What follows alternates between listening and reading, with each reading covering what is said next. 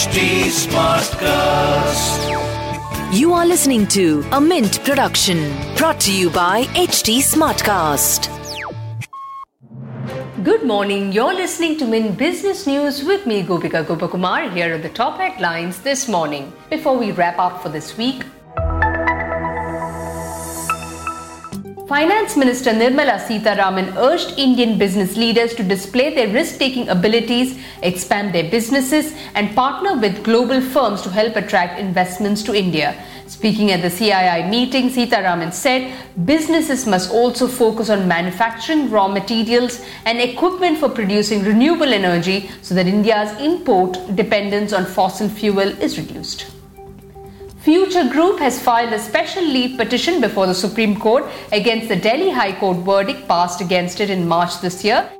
A single judge bench of Justice J.R. Midha had found Future Retail, its promoter entities, founder Kishore Biyani, and several others in willful violation of the emergency arbitrator's interim order, which went in favor of Amazon. In October, the emergency arbitrator had put on hold the 27,000 crore rupee transaction between Future Group entities and Reliance Retail Ventures.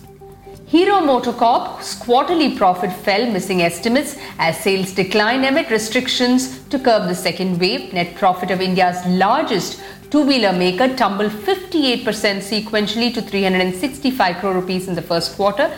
The Pawan Munjal-led company's revenue fell 37% over the preceding three months.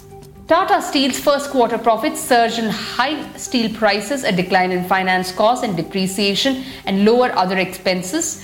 Steelmakers' consolidated net profit rose 34% sequentially to 8,900 crore rupees in the first quarter. Revenue rose 6.8% sequentially to 53,000 crore rupees, driven by higher prices of hot rolled coil steel.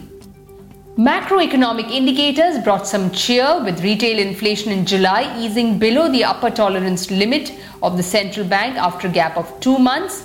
Factory output gained sequentially in June after remaining in the negative territory for two straight months. Data released by the National Statistical Office showed retail inflation eased to 5.59% in July from 6.2% in June, while IIP or the Index of Industrial Production grew at 5.7% month on month and 13.6% year on year. Moving on to markets, Indian indices may remain range bound on Friday. Asian shares wavered as the China's regulatory curbs restrained sentiment. Wall Street closed record highs overnight.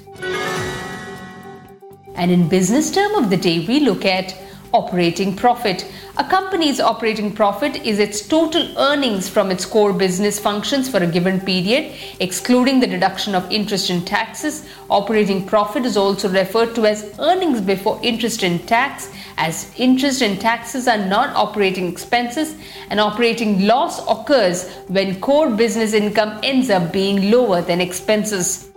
Well, with that, it's a wrap on today's edition. Thanks for tuning in. Have a great weekend. Stay safe. Keep smiling. See you next week.